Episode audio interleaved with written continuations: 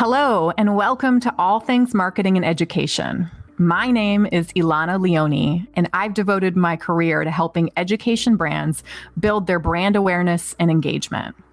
Each week, I sit down with educators, edtech entrepreneurs, and experts in educational marketing and community building. All of them will share their successes and failures using social media, inbound marketing or content marketing, and community building. I'm excited to guide you on your journey to transform your marketing efforts into something that provides consistent value and ultimately improves the lives of your audience. Hello, everyone. Welcome to All Things Marketing and Education. This week, I'm really excited to sit down with Annie Tyke. She's president of the Tyke Group, and she's also an edtech industry expert, and specifically in content marketing strategy, content marketing as a whole, content creation, copywriting, and all of the things. Honestly, I am really excited to have her expertise on the show, telling you all the things. And, and specifically, we are, if you didn't hear, we're going to be talking about content marketing. And that'll be exciting not only for you edtech folks that are trying to figure out, okay, what do I do with content? How do I ensure I'm getting the biggest R O I from content, but also making it valuable to our audience? So edtech folks, we got you. But for you educators out there that are creating content, whether you're creating content for other brands or you're just crafting blogs as well and getting the word out about what you are passionate about, we also have some great tips and best practices for you. So back to Annie. Annie has spent her entire career almost in the education industry. She has marketed, promoted, and sold education magazines, books, professional development, technology, you name it. She's kind of had her hand in it. And that's what I love, having people with so much expertise in the industry and also diverse expertise that, you know, there isn't a lot that hasn't been seen or done with them except the pandemic, you know, and that shook us all. But during all of those years, she was also the chief copywriter for a lot of the companies she worked for. So we've, for all of you grammar nerds out there, we've got a grammar question for her. Um, and I just, Annie, given how long you've been in the industry, I think over twenty-five years, I'm surprised our paths haven't crossed like later in our, or earlier in our careers, mm-hmm. because I, when I first got introduced to you and you helped, you, you were part of our community of education entrepreneurs, I just, you came across as such a, and you are such a selfless, empathetic, extremely smart human. Like, you just roll up your sleeves. How can I help? You're, you're community oriented. You put out some of the best content I've ever read. So I am just so excited to learn from you selfishly in this episode. Um, Annie, I know that I haven't mentioned all the things in your bio. I just want to take the time to welcome you, and you can add anything else you'd like the readers to know about you. Well, I appreciate that. That was quite uh, full of lauds and excitement there. Uh, you know, you don't often think about how you're viewed from the outside, how people see you. You're just doing your thing every day. But um, I think the one thing you mentioned, empathy, and I think there's a pair of qualities that every good marketer in edtech has, and that is curiosity and empathy. And both of those, I think, get at what is the motivation behind people to really understand where they are, what their needs are, and, and again, how you can help them. So I think that's sort of a, uh, I ask good questions, and I'm very curious about people, and I actually really like people a lot. I find everybody's got a story. So yeah. uh, I do like that. And that's the journalist in you. Everyone's got a story, right? Right. Yeah, I, I would say that of those two qualities, they are sometimes hard to foster in people. And when I hire, I look for that. I look, do they have an innate curiosity? And it's not, it's not, sometimes we confuse curiosity with initiative. I think curiosity is a little bit more holistic, a little bit more authentic of like, mm-hmm. I'm just curious, let's go. I'm not trying to take initiative, even though I do want people to do that. So I think that is such a great point, because marketers need to be curious all the time, not only on the platforms that they are on in marketing, but who are they talking to? How do they want to be approached? Who are they? How can we help them? Right. And, you know, the, the issue about um, how can we approach them is really important in education because, uh, you know, I say all the time that educators can spot marketing at five hundred paces and run in the other direction. And the difference between selling to somebody and providing valuable information to them that they find helpful in their life is that's the difference between good marketing and bad marketing. Yes, one hundred percent. You are speaking my language. Like I don't, I don't think marketing is a bad word, but I've never considered myself a marketer. I've always mm-hmm. considered myself somebody who loves to create relationships and try to help. And, you know, I, throughout the years have been able to articulate what I do and align it with what things executive teams need, like brand awareness, engagement, bringing it down the funnel. But at the end of the day, if you're not helping them, they're not going to listen to you. If you don't see them or hear them, especially in education, they're going to run away, like you said. Exactly. And, you know, we used to say, I started uh, in the business uh, long ago when we were still doing direct mail for uh, circulation uh, management and also for, you know, direct mail for catalog, for the catalog business to educators directly. And, you know, you could decide, you the, the person who's receiving the mail could decide whether it was junk mail or whether it was of interest to them. And I can tell you right now, most of what comes in my mailbox stops in the garage on my way back into the house. Um, but occasionally, a couple times a year, like this year, I mean, this time of year is the perfect time to send me a catalog. If I bought from you last Christmas, I'm probably going to buy from you again. So, so there are things like that that are seasonal. And of course, in our business, seasonal is important. And that's one of the things that people coming into our market from another industry have a real difficult time understanding. You know, what is the product cycle of development? What is the sales cycle in this industry? And of course, the sales cycle depends on what you're selling. It could be anywhere from, you know, ten days to two years. The yeah. larger, larger the item, the longer the sales cycle. Yes, and I want to get into that because I think that it deserves its own discussion, especially because in ed tech that I feel like is the biggest shock when people come into this industry and say, oh, you know, I, I'm a marketer or I'm a salesperson. No, it's so different in this industry. But let's back up just a quick second. And if people say, you know, what is that term content marketing? It sounds a little jargony or and or people have different definitions for it that kind of confuse it. Do you want to just like set people straight and say, no, this this is content marketing, folks? So content marketing is not new. Um, it was widely adopted in business and industry long before education adopted it. So I like to say that, you know, although we think we're creating new techniques to market and sell our products, we're not. We're just reiterating on what has gone before with a couple of I would say small but large differences. The first one is that it's a, first of all, it's a strategy. It's a marketing and selling strategy. So the goals of content marketing are one, to build brand awareness, uh, two, to use valuable information to build authenticity and a relationship with the audience. And third is to, we, we use the funnel often as an analogy, but to push the the prospect one step further down the funnel towards uh, making a purchase. So I've seen different, you know, depictions of this funnel from a basic three-point to an eight-point funnel. But basically, you're you're moving from, on a continuum from, you're going to make them aware of your brand and your product. You're going to move them through evaluation and justification until they make a purchase decision. And so that process, for each stage of that process, there are kinds of content assets, what I refer to them as, that are appropriate for that stage of the buyer's journey. So for example, White papers are great for building awareness.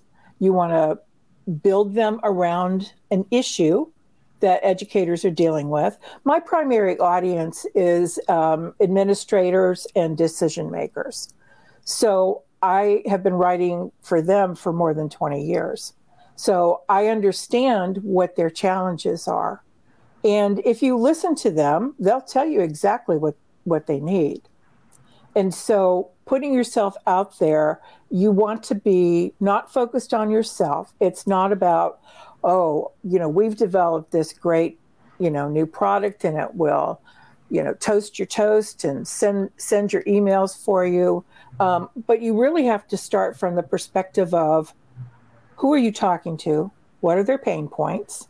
How do you offer them information that will be helpful to them and useful, even if they end up not buying your product? Because you're talking to them about issues and strategies and, you know, so you're putting information out there.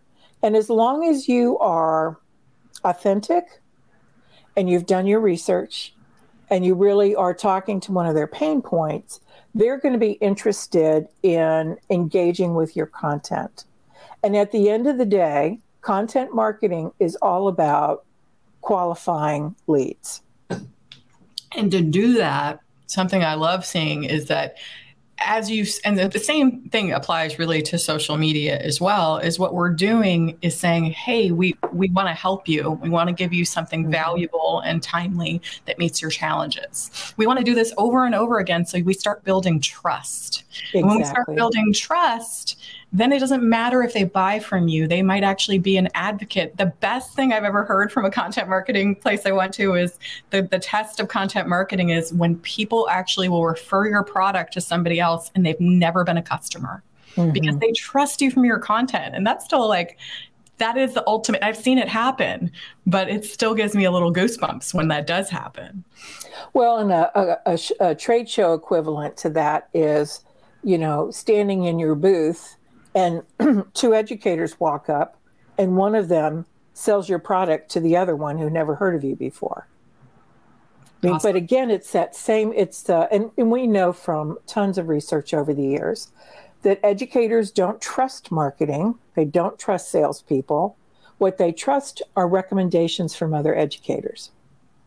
Yes. And I think it's important to note for people that are just coming into the industry, when we think about ed tech, it is a volatile up and down industry, even before the pandemic. Mm-hmm. We have ed tech startups come in and promise things and do something potentially really cool that educators value. And then two years later, they go bust. And the educator's like, oh, shoot, there isn't another tool, or I'm I'm kind of in the middle of the school year. What do I do? So there is that kind of defensiveness that builds up over time in the world of ed tech, where you know that you're coming into educators really just wanting tools that can meet their needs, but more importantly, does it align with what they're doing mm-hmm. in terms of accomplishing lesson plans and teaching in the way that they want to teach? So there's just a little bit of distrust rumbling around. Content marketing is the perfect answer to help them, to really help them throughout their day, whether you're targeting educators and saying, hey, educators, which might be your users, here are some valuable things, or what Annie's talking about, talking to the decision makers and the influencers as well. What do they need to make the case?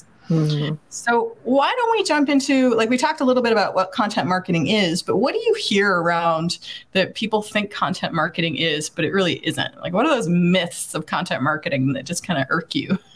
Uh, clickbait. um, people who are, you know, and there's still many, many cases of this, that uh, marketing, like anything else, in particular, anything connected with technology, continues to change, and the rate of change is accelerating every day. And so there are still lots of uh, what I would call of, uh, unserious ed tech marketers who don't respect the customer, the prospect or the customer, and they don't listen. Mm-hmm. And so because of that, they're they're dealing with shallow surface indicators that don't really get to the heart of what the needs are in our community. And so they write stuff that's stuffed with keywords, or they create something with a sensational headline and you click through and it's it's not anything that's going to be any use to you. Um, it's like um, the National Enquirer kind of approach to putting content out there. And that is the quickest way to get educators to turn you off, whether you're the practitioners in the classroom, your coaches, instructional leaders, or administrators. I mean, they have to feel that you are authentic, you are committed to sharing information with them that will make them successful. Mm-hmm. And it made me think, gosh, you know, why... It's the equivalent of you coming into the space and learning alongside them. And as soon as you join the world of education, you understand the stakeholders have zero time. They have negative time. Right. And if you decide to waste their time, that you're disrespecting the profession and you're annoying them. Mm-hmm. Like, don't do that. I, I mean, like, I just want to emphasize or underline all the points you were making around that. Like, yes. Um, when we think about content marketing, it still is like, gosh, there's so much you can do with it. And there's, like you said, content for different funnels and different goals and all of the things. But I do see a lot of mistakes being made in education and specifically in ed tech companies. But also, Annie, if there's anything you can bring into the educators listening too, but what do you think? Like, what are the biggest mistakes you see ed tech companies make when it comes to content marketing? And as it relates to educators, are there any tips that you can provide educators to make the most of their time to create content? Because time mm-hmm. is an issue. And I know those are kind of separate questions. But. Well, they are, but let's let's address the marketing perspective first. Um, I think that something that I see all the time, and this is borne out in national B two B content marketing studies. Um, and ed, ed tech is an interesting, I always think of ed tech as being an institutional market. Unless you're marketing directly to teachers, you really are marketing to institutions, and it's a funded market. There are state and federal and local dollars that are, you know, are the funnel, funding funnel for the market.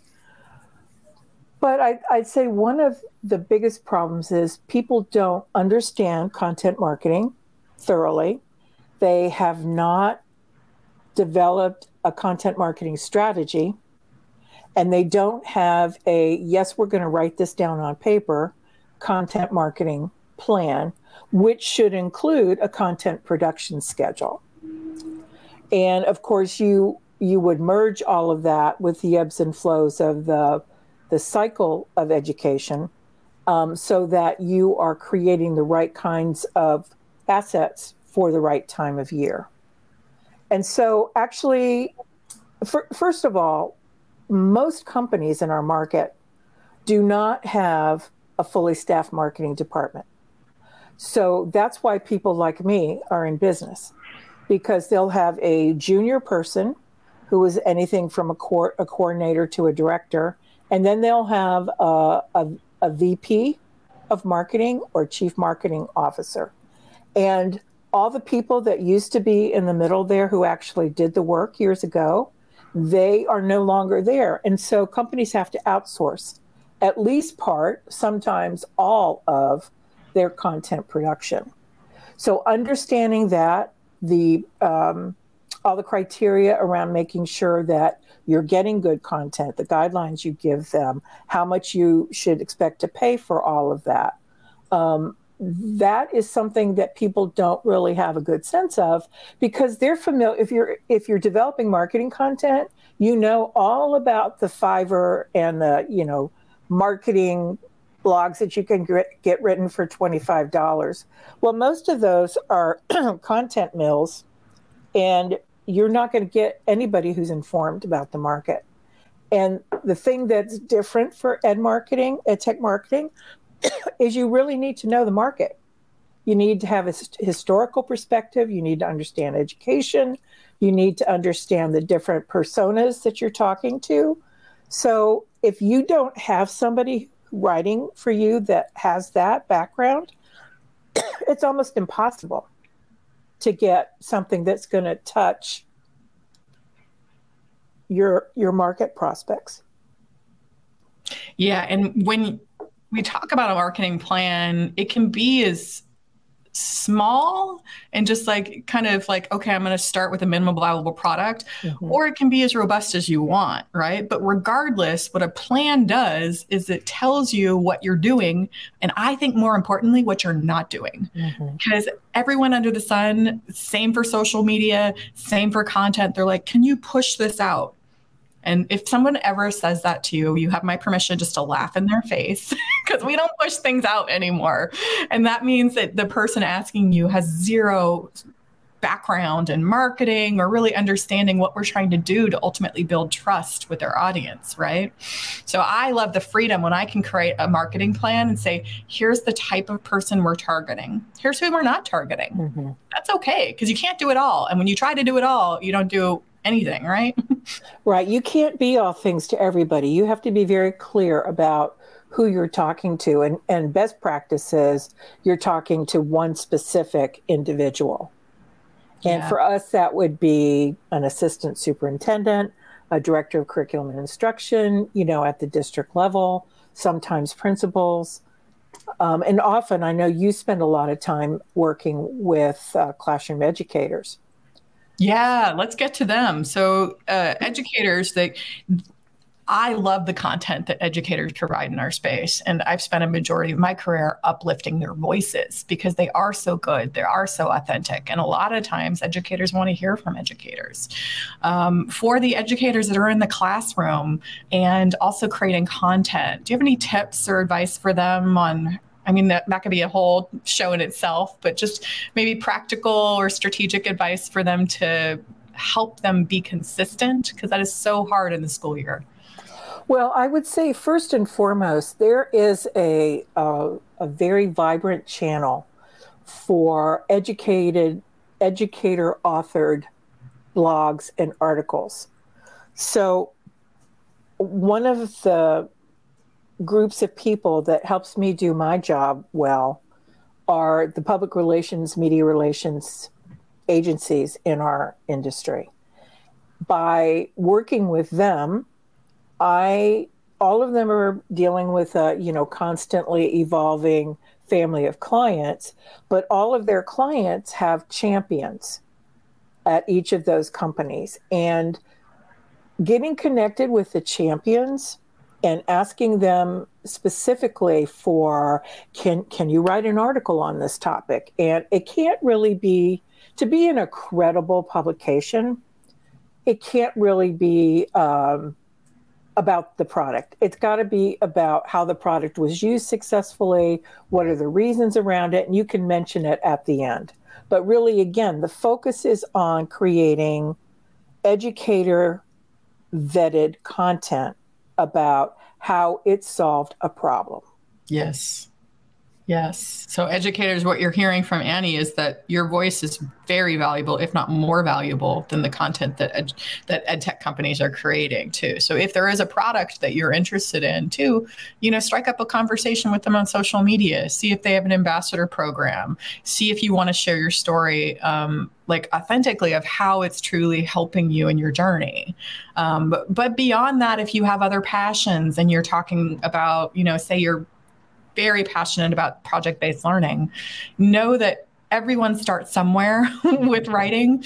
And I don't even consider, I write a lot. I don't consider myself a great writer. I just, I do it because it's something that I feel like I need to get out of me. All right. And I feel like educators, I do see that. I see that passion where I just needed to write this. And I, I think if you have that passion, please continue it and lean into, okay, I've got to reserve thirty minutes every week or whatnot just to write and get all the inner critics out of your head, because we all have them, right, Annie? Right. And and I would say also that if there is a company, um, say it's a literacy company that you're particularly, you know, evangelical about, um, contact them, because many, many, the smart companies have customer advisory boards. Mm-hmm. And they want to hear from people just like you. Yes. Um, We talked a lot about the goals of content marketing. You know, you said, you know, sometimes we craft content marketing strategies that just talk like that just focus on one goal. Sometimes the content marketing strategy is a little bit more robust where we're moving them down the funnel and we have different content for different stages. And then you complicated it more about different buying cycles and purchasing cycles in the year. Um, do you want to talk a little bit about, gosh, I'm a small ed tech company. I don't even have a V P of marketing. I have a head of sales, maybe if I'm lucky. How do I start and I, I want to align things to the buying cycle because that makes sense. But where do I get started? Well, there, you know, there are various uh, models out there that can visually show you what the cycle of the market is. But if you think of back to school, a lot of a lot of companies, particularly those that are new, think back to school is we're going to start creating content in August. Well, your back to school campaign should be done by June at the latest, because you've got, it's not just one and done. I mean, you've got to build repetitive touches, multiple pieces of content to make sure that they're aware. And the actual decisions for buying projects, I mean, buying products doesn't really happen until the winter. And it's it's then that they're making the buying decisions. So in terms of broadcasting, which is an old term, but in, in terms of building awareness for your product and the problems that you solve, the best time to be putting that content out is January, February, and March. It's Q one. Because at that point, uh, schools and districts are moving into their planning stages. So they know by that point, the products that they started with in August and September with great hopes, are they working? Are they not working? Are we going to renew our contract? Are we not going to renew our contract? Do we need to look at something else? Those decisions are being made in Q two because their budgets are due, their final budgets are due by June thirtieth. Mm-hmm. So much good stuff. So if you are a listener right now, pause and rewind, because what Annie talked about in the beginning is, hey, back to school isn't just creating content in August. Like it, I can tell you that a majority of ed tech brands I've come into contact with and collaborated with, they all kind of start, if they're lucky, in end of July. You know, there's a the schools come, come in all throughout the year, but I have, there's been a trend more and more that they start earlier and earlier. So I love that. Pause there and then think about Q one and your efforts, because so many people have that winter break and they start to think about the next year when it's January or the second week of January, and you're already behind the game. You should have your plan solidified, budget allocated, and hopefully having things ready to post come January first, because you talked about the decision makers, which I love. Educators also have a new mindset. They are humans. We are all humans coming into the new year, wanting to do things differently, having a fresh start. This is another opportunity for you to get in front of them where they were like, oh yeah, I thought about using that product. I'm going to have a little bit more of an open mindset and try it. So there's a little bit more emphasis on innovation and ex- experimentation from the educator standpoint in Q one as well. Well, and, and they are a very important influencer group. And a lot of times what district leadership is looking for is ground up information from their practitioners at their schools. What what are you looking for that you don't have? What is a problem you're you're being challenged to solve? And so that information, hopefully for an individual company, the information is floating up from the, the classroom practitioners, and it's coming down from the administration, so that they they they have two flows of information that are leading them to the same point, which is, hey, we need to seriously consider and evaluate this product. Yes. And if you are in a tech company thinking about, do I go ground up? Do I go top down? Do I have like if Do I have to pick one or the other? The answer is you probably should be doing slightly a bit of both. Mm-hmm. And if you do good marketing, you probably you organically will hit that anyways, because you're providing value. Um, you can't just have a sales strategy that's top down. You can't just have a sales strategy that's, you know, and I don't like using the bottom because mm-hmm. there is no bottom, but like more of a groundswell grass, grassroots movement too. So what you said was really genius there. Um, So lots of stuff we can accomplish with content marketing. We talked about brand awareness. We talked about engagement, building trust, eventually leading to those inroads of conversations to sales. I know companies that, you know, and you work for a lot of them, is they provide content marketing because they want to give their salespeople a reason to reach out to their customers and say, hey, we have this something really great for you.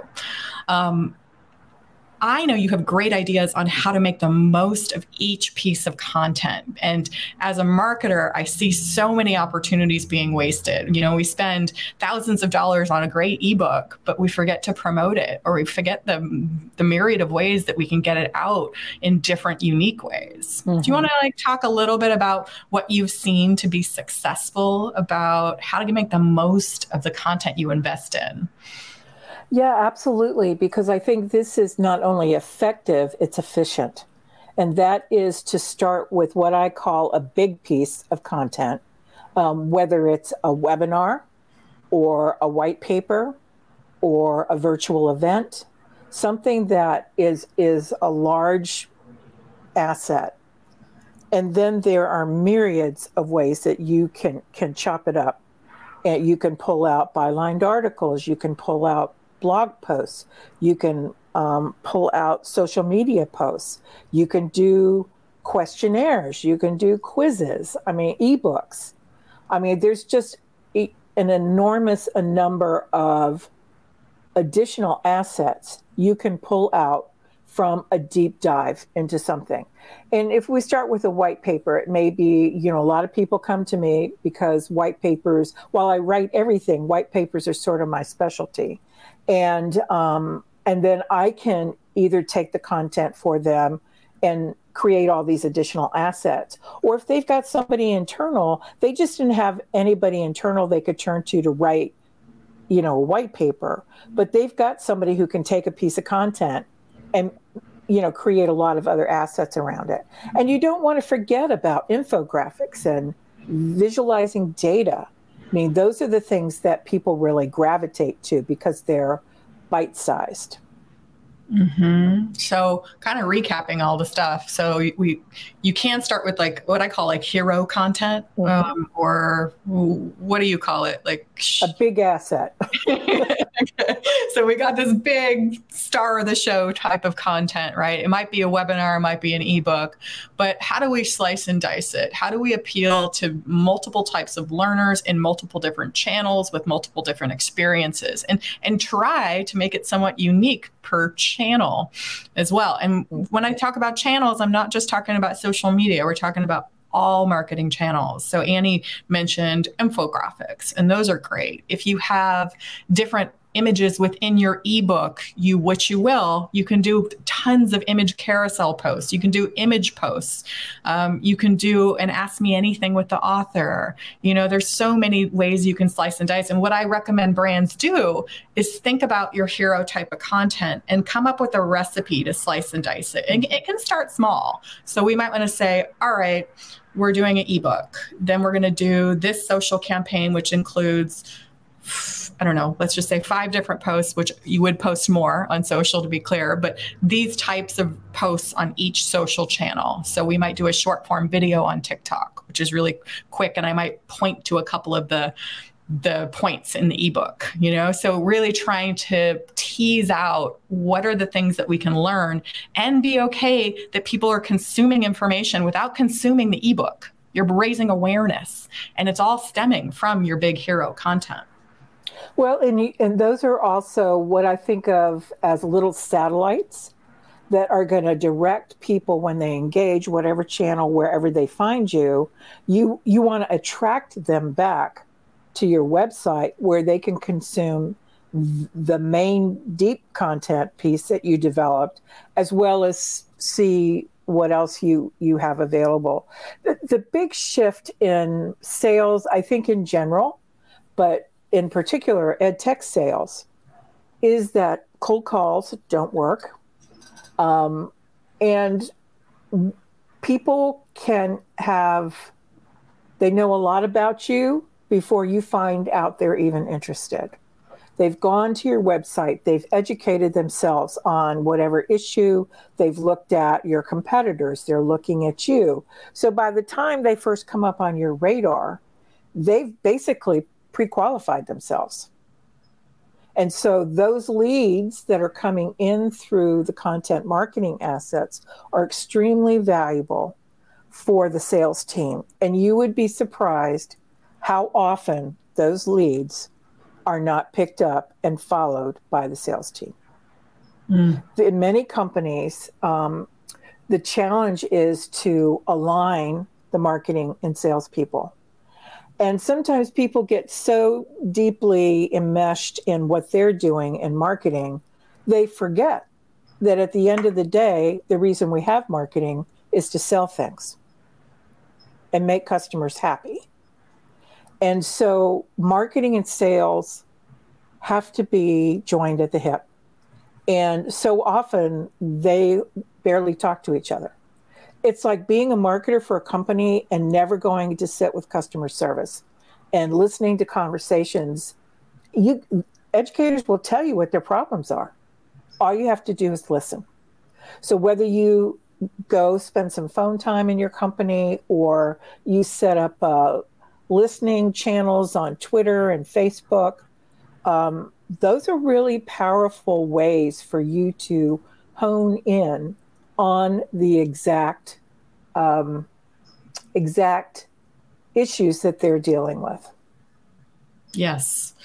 Um, when I talk to ed tech companies, I feel like they sometimes get content marketing. They have somewhat of a system in place to create content, but the thing they're always interested in and can't quite crack the nut on is aligning it to support the buyer's journey. Mm-hmm. And we talked a little bit about how they can do that with resources, but if we were going to start there and like maybe even just start small, like we talked about the focus on Q one really mm-hmm. coming out with type of content because they're using that information to make their purchases in Q two. What are the types of content? I think that's where people struggle with the most, right? They're like, okay, I get the buyer cycle, but like if I'm in Q one and I'm gathering information, what are the types of content you recommend people create? Well, I think uh, something around the actual issues that educators are dealing with. Um, literacy, for example, the New Nations Report Card um, results that came out in the last couple of months show that that the decline in reading proficiency over the pandemic was much more serious than they expected. And not surprisingly, the the the the students who are most impacted are the ones who were most at risk in the first place before the pandemic for lots of different reasons.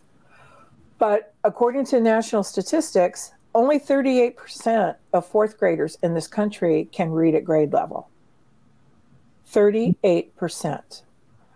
I mean, that's shocking. And the percentage that are doing grade level math is is lower. So how can how can we be in such a bad position, you know, when we spend more on each student in this country than any other developed country in the world?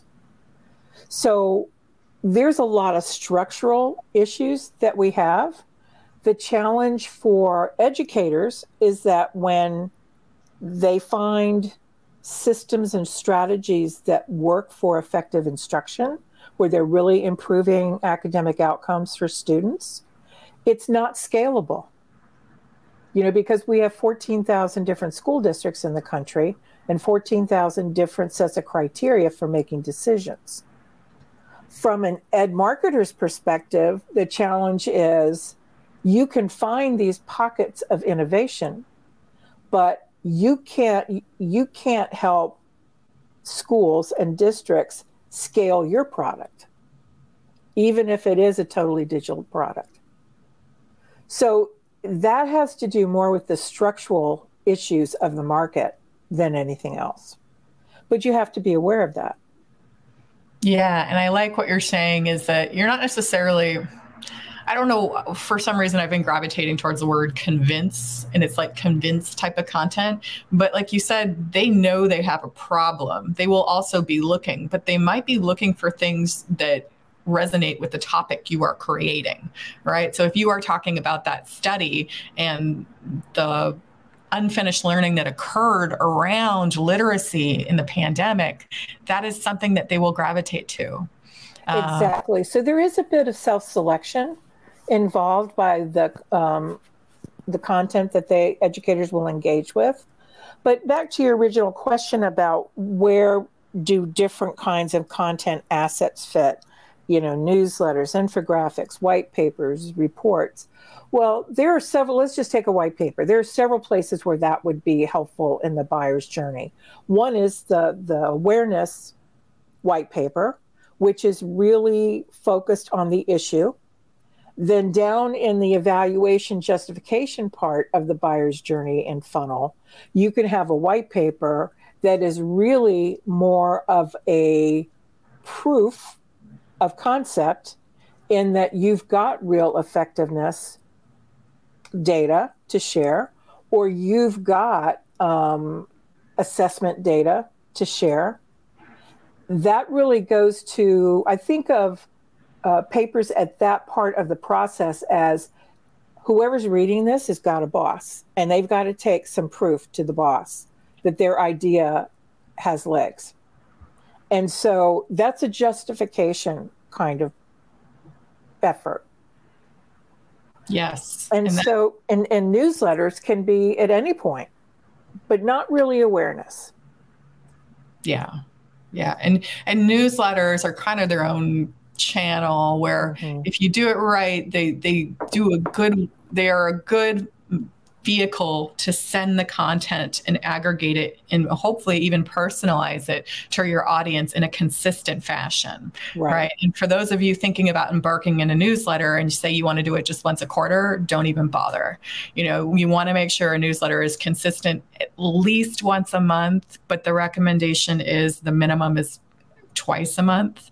And I, from a small business standpoint, I, I can barely keep up with once a month with my newsletter, but I do find it as a way to keep in touch with people in a way that is so different from other mediums as well. So I appreciate, because so much time we talk about content and for different purchasing and seasonality and ed tech, and we don't get into the nitty gritty of what that actually means. And I thank you for getting into the specifics of, like, you can have an ebook. An ebook can be about the building the awareness and making the case and educating them about the problem at hand to help the educators and the, the decision makers prioritize this above all the other things. You can have an ebook that does that, but you can also have an ebook that really jumps into and dives into the efficacy of the product and says, wow, we are making strides. Here's where they're going to bring it to the table, like you said, to say, I'm going to use this math solution because I'm convinced with this data it works, and it will, it will work. Absolutely. And uh, I think it's going to be in the show notes, but uh, I have an infographic that is basically how to fill a content marketing funnel. And so it'll be available. It's a one-page P D F. So, right. so folks can get a sense of, you know, where in this journey, this funnel, would I do certain kinds of assets? And once once a customer or prospect engages with you, you have to, your email response to that person should improve dramatically, because basically they've held up their hand and said, hey, I'm interested in what you're doing. Um, I want to stay in touch. And you don't necessarily, as long as you're bringing them something new, frequency is less important to them. Whereas if they've made the decision they're not interested in you, you're just you're just a gnat in their face when you send those emails. And they are very good at ignoring them in their inbox. Yes. And that's a very big difference between sales and marketing, because as a marketer, they can say, oh, that, that resource didn't really help me, or, uh, you know, and you might be losing trust as you continue to push out low quality resources. But I always feel like an optimist as a marketing person, mm-hmm. that, you know, I can always get attention if I create good things. It might be harder with people that have been losing trust with us, but with sales, it's kind of like, no, I, you're not giving me anything here. Just go away, like you said. Well, and, and that's something for sales teams to take advantage of, is whatever the content marketing is that's being created and shared, uh, sales should know about it. They should be using those as sales tools. You know, there's not a lot of face-to-face visits anymore because educators just do not have time unless they, they've requested a demo on something. Um, but to be able to just not sell, but share a valuable content asset, it's it's a different tenor of the relationship. Yeah, and I it's a transition from being a vendor to a partner. Exactly. You know, a partner actually cares and believes that they all they want to do is help and have have actual high quality resources that can help them and think about them in that way, rather than a, the desperation of I need a sale. Like like you said, educators, decision makers can smell that and they will spam you, you know, you know, they will put you in the spam folder, they will run away. Um We have talked a lot about content marketing. I believe we could have a whole podcast series about po- content marketing because it is so robust. It's something I'm really passionate about. For those of you listening and say, oh, there's a good resource they are mentioning, we will have them in the show notes. So the show notes will be at leone consulting group dot com backslash thirty-four. So Leone Consulting Group with two G's, and we'll put in the infographic. There are a lot of great resources from Content Marketing Institute where I learn kind of the basic chops of content marketing and, and how do we create a strategy and how do we measure R O I, all those fundamental basics we'll put in the show notes as well. But I promised people, I said, we're going to talk about grammar. We're going to talk about copy editing. And I know that you are a stickler for it too. Um, I constantly see content that, and I think maybe it's just like you've trained your eye in that way because I edit and write a lot. I constantly see errors and it bothers me. And if there is an error, I don't care how good your content is, you have gone away from me. I'm no longer reading. So what are the most common grammar mistakes that you see? And like, which ones just like keep you up at night where you're like, oh my God, I got to post this on social media so people know. And if you listen this, to this with Annie, rewind and say, I'm never going to do this again. So um, you're really talking about things that make my eyes twitch when I'm reading. So I'm passionate about the Oxford comma. And so for people who are not familiar with the term, it's also called the Harvard comma and the serial comma. And In the in the writing that we do, which can be very complex when we're talking about issues or research or whatever, I think it's a point of clarity to use that comma. So you have A, comma, B, comma, and C. Uh, so so that's something that I just think helps um, the reader assimilate what they're reading. Uh, what I see most often are misused apostrophes. Misuse of, because of word uh, check. There's a lot of words that we think we meant, but it actually used the wrong version of the word, like there, there, and there. Three different versions of that word, and they mean three different things. Um, mismatch of verbs in different, you know, in different parts of the sentence. Uh, so that subject-verb alliance and and and then uh, aligning the tense of the verb as well, so that it's consistent.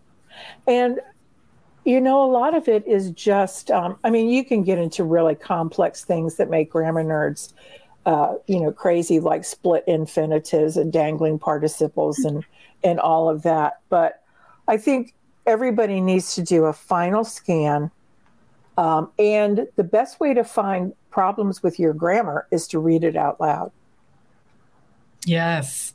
And I think for those of you that are writing copy that want to engage people to click, um, also it's just an easier, more concise version of our language. Always think of the active tense. Like we don't, we do so much say will be, or like once you get into the future, it becomes a little bit less relatable and wordier. So I always train teams when we're thinking about try to catch catch attention, copy, looking at what the emails that you're writing, active tense. So it's not will be, or or you're switching tense in the middle of the sentence. Right. Saying like, just focus on one active tense, if I can give people that, because that's the number one thing I correct in my team at times is like, no, and and de-jargonify it. Just because yes. it sounds good, like you were talking about keyword stuffers. And I know this is not grammar, but boy, it should be. It feels like you're coming from a different language and you're like, gosh, you know, my board approved the sentence and it has all the words, but no one understands it. Well, the other thing that, that I think is a best practice, particularly in emails, is only ask the reader to do one thing. Your call to action should be one thing, not two or three things. And the other thing that is a best practice for me is what I call the power of three. When you read my copy, you know, y- you will often see it's uh, I'm giving examples, or the reasons that something has happened is this, this, and this. Um, telling uh, telling uh, a reader that you're going to tell them these three things, then tell them and then remind them what you just told them. That power of three is that the human brain really can organize its thinking around three things. Four is too many. Oh, so let's try this out really quick while we close this podcast out. I think in this podcast for the power of three, we have learned the what content marketing is and what content marketing isn't, along with the benefits. We specifically dove into the buyer's cycle and how to really align your content with the sic- seasonality, cyclical, cyclicality? of the buyer cycle as well, and specific to ed tech. And then lastly, we got into how to make your copy the most effective as possible. And we even got into some grammar. Please don't ever do this, or you're going to make Annie's eyes start twitching. So, I'm trying with the power of three. Um, Annie, I think to close this podcast out, we always ask all of our guests this question because our industry is so challenging. It's so rewarding, but so challenging at the same time. And even coming out of a pandemic and just being a human in this really crazy world, we all need time to figure out what rejuvenates us. When we have those days or we have those moments that just say, gosh, it makes you rethink what you're doing, why you're doing it. And I and you just feel you're one hundred percent drained. What do you do, whether it be exercise, outdoors, reading, um, relationships, what gets you back to that one hundred percent or one hundred-ish percent battery that gets you going again? Well, I'd say uh, music. Um, I listen to music a lot. I'm a big reader. Um, going outside, even if you're just walking to your mailbox, there's just something about walking away from your desk and being outside in the sun that's rejuvenating. And then I've been in the industry for a long time, and I'm fortunate to have a lot of friends. And it is the friendships in this industry that have been probably the biggest inspiration to me to rethink something or go at it again, um, and encourage finding community to encourage each other on our journey. Because at the end of the day, the thing that makes our industry so different from every other industry is that whether you're an educator or in the vendor community, we're working towards the same goal. And that's to give teachers and students tools to learn more effectively. We all want the same thing. And that sets us apart. Yes, and I can tell that Annie's not just saying that. It can be a testament that you have been so gracious and, and helping to me. And when you didn't even know me to begin with, and, you know, you come in just helping. And I, I love that because, like you said, we're all trying to do the same thing. We're all in it for the right reasons. And sometimes, sometimes I think we forget that, or we reinvent things unnecessarily at times within the industry. So I thank you for that. And because you are such a big reader, is there any book that you are reading right now, or kind of something that you've read recently that you think our audience would like to? Well, this is more towards the copywriting end of the scale, but there's two new books, and they're going to be in the show notes. But one is called Smart Brevity, which was written by the team that started Politico and also Axios. And they've developed this copywriting uh, journalistic structure where you say less, you use fewer words, but you deepen your meaning. And so that's that's a really interesting book.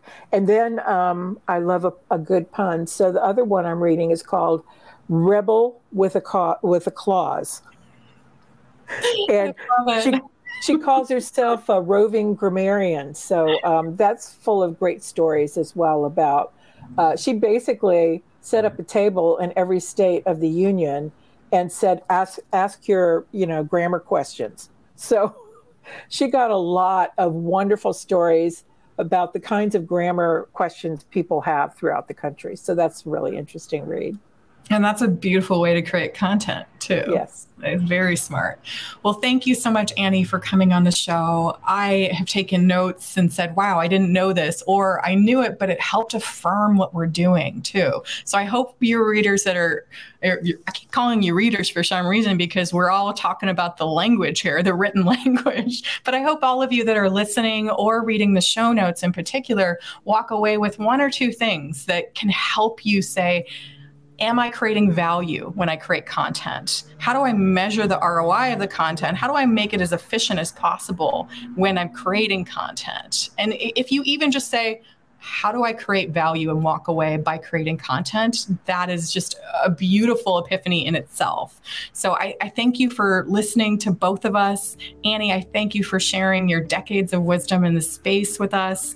For those of you, we saw, we were mentioning show notes throughout. You can ep- access this episode's show notes at leone consulting group dot com backslash thirty-four. So tons of great resources. I feel like the show notes are a way to put these things into action. So we will be providing you resources that you can start perusing and just leveling up your content marketing game. So we will see you all next time on All Things Marketing and Education. Take care, everyone. Thanks so much for listening to this week's episode. If you liked what you heard and want to dive deeper, you can visit leone consulting group dot com backslash podcasts for all show notes, links, and freebies mentioned in each episode. And we always love friends, so please connect with us on Twitter at Leone Group. If you enjoyed today's show, go ahead and click the subscribe button to be the first one notified when our next episode is released. We'll see you next week on All Things Marketing and Education.